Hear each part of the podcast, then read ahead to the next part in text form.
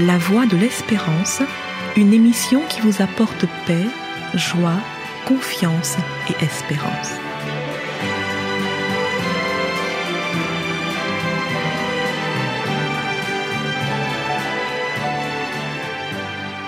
Bonjour la Guyane et bonjour à tous depuis la Guyane. La question que nous nous posons dans notre chronique d'aujourd'hui, c'est de savoir comment faire vivre culte et culture de manière coordonnée. Comment faire vivre une foi chrétienne qui peut se coordonner à une culture ambiante? Nous désignons ici la culture comme l'ensemble des croyances, des valeurs et priorités d'une communauté qui s'exprime à travers ses institutions, ses pratiques et ses manifestations créatives. Parmi les pratiques, on peut lister la cuisine, le style vestimentaire. Pour ce qui concerne les manifestations créatives, on peut penser à l'architecture, la sculpture, la peinture, la musique, la poésie, les arts de la scène qui comprennent la danse, le mime, le théâtre, le cirque. On peut aussi penser au septième art, c'est-à-dire le cinéma. Il y a aussi maintenant le huitième art, les arts médiatiques la radiodiffusion, la télévision, la photographie. Nous avons encore le neuvième art, la bande dessinée. Et toutes ces choses font la culture d'un groupe, d'un pays.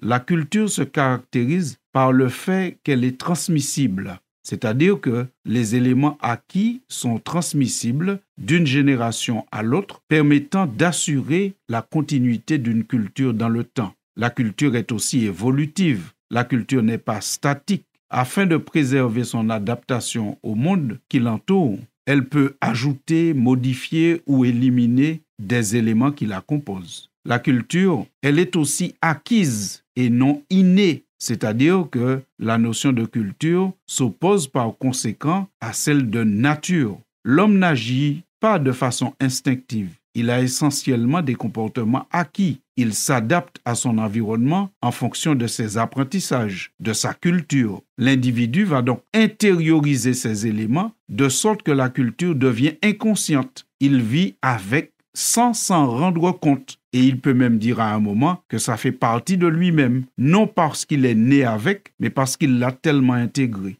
On peut illustrer ces caractéristiques à partir de l'exemple suivant. Pour satisfaire le besoin de se nourrir, on peut, selon les cultures, manger avec les doigts, avec des baguettes ou des couverts, manger par terre, sur une natte ou sur une table, manger dans des assiettes individuelles ou dans un plat commun. Mais manger avec une fourchette ou des baguettes, par exemple, ne va pas de soi. Ce n'est pas inné. On ne sait pas manger avec une fourchette en naissant. Cela s'apprend lors d'un processus de socialisation et dans tous les cas, les manières de faire sont acquises. Il faut aussi noter qu'il y a souvent une interaction entre culture et conviction religieuse ou conviction spirituelle, voire même avec ce qu'on appelle le magico-religieux. Devant un fait culturel, il faudrait se poser la question de sa provenance et de son but. La Bible invite les chrétiens à toujours être dans cette démarche, même quand il s'agit de choses religieuses ou apparemment religieuses. Encore plus pour les choses dites culturelles. Lisons pour exemple ce que l'apôtre Paul disait aux Thessaloniciens dans sa première lettre, au chapitre 5, à partir du verset 20. Ne méprisez pas, leur dit-il, les prophéties, mais examinez toutes choses, retenez ce qui est bon. À l'ouïe de ces paroles de l'apôtre Paul, on sent bien que le chrétien ne va pas juste accepter quelque chose parce qu'il l'a trouvé ainsi, mais qu'il a le devoir d'examiner. Il doit faire jouer le discernement, l'esprit critique, chercher d'où ça vient et pourquoi c'est là. L'apôtre poursuit au verset 22 en disant Abstenez-vous de toute espèce de mal que le Dieu de paix vous sanctifie lui-même tout entier et que tout votre être, l'esprit, l'âme et le corps soient conservés irrépréhensibles lors de l'avènement de notre Seigneur Jésus-Christ. Fin de citation.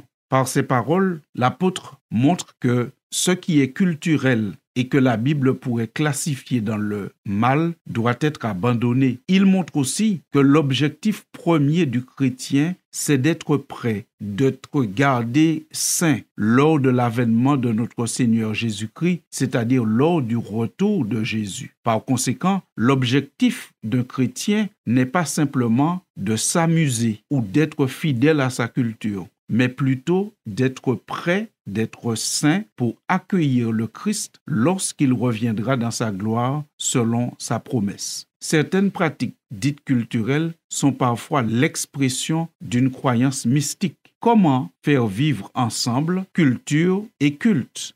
Il faudrait peut-être commencer par entretenir une vision biblique du monde, c'est-à-dire que le monde est présenté dans la Bible sous deux aspects. Le premier, c'est que le monde, c'est l'ordre créé, le globe terrestre, les habitants qui s'y trouvent. Et puis ensuite, la Bible parle du monde comme étant des agents humains contrôlés par Satan en rébellion contre Dieu et qui le manifestent par leur production. C'est ainsi que nous lisons dans le livre de l'Apocalypse au chapitre 12 et au verset 12. Réjouissez-vous, cieux, et vous qui habitez dans les cieux. Malheur à la terre et à la mer, car le diable est descendu vers vous, animé d'une grande colère, sachant qu'il a peu de temps. Fin de citation. Cette parole biblique nous invite à comprendre que dans le monde, il y a effectivement des agents humains contrôlés par Satan qui est en rébellion contre Dieu et qui transmettent cette idée de rébellion et que cela se manifeste dans des productions. Par conséquent, toutes les productions ne sont pas acceptables. Il y a besoin, comme disait l'apôtre Paul précédemment, d'examiner tout ce qui se présente à chacun de nous. C'est pourquoi Jésus disait, Père,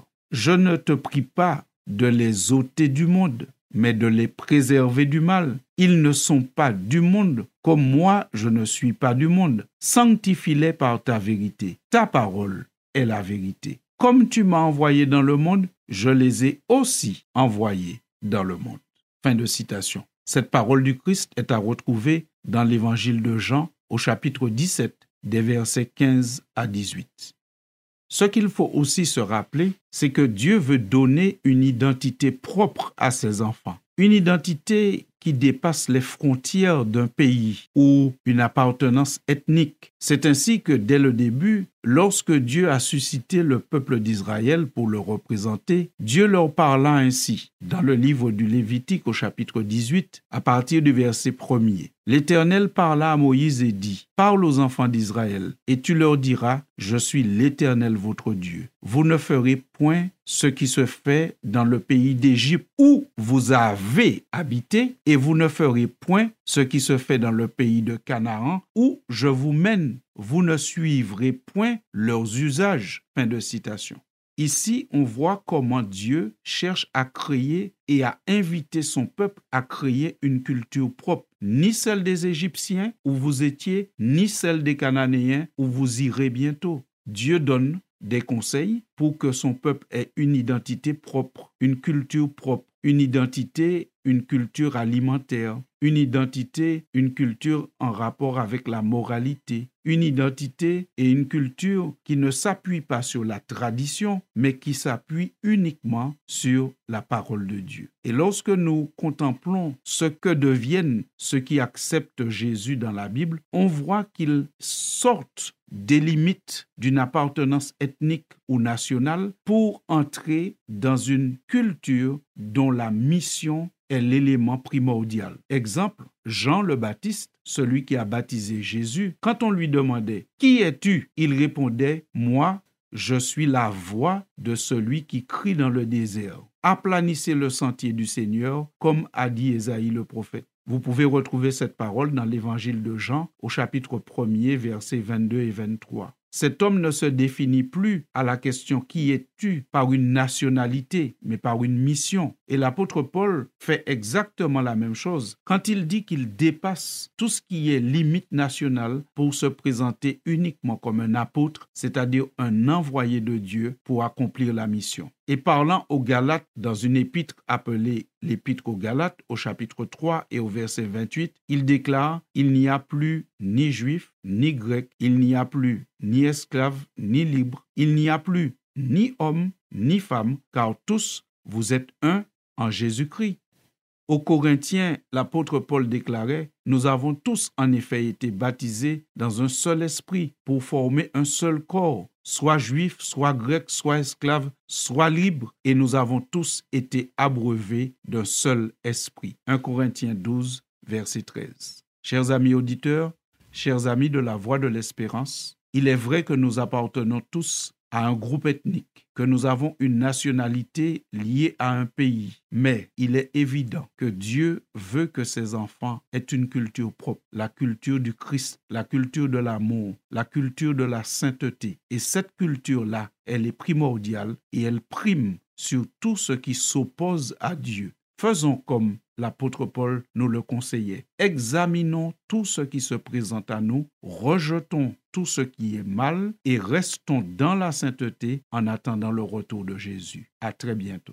C'était La Voix de l'Espérance, une émission préparée par l'Église adventiste du septième jour. Si vous désirez avoir une copie de la causerie d'aujourd'hui, demandez-la. Elle vous sera donnée gracieusement. Écrivez à la Voix de l'Espérance, boîte postale 169 97 324 Cayenne, CEDEX. Ou téléphonez au 0594 25 64 26. Merci chers auditeurs et à bientôt.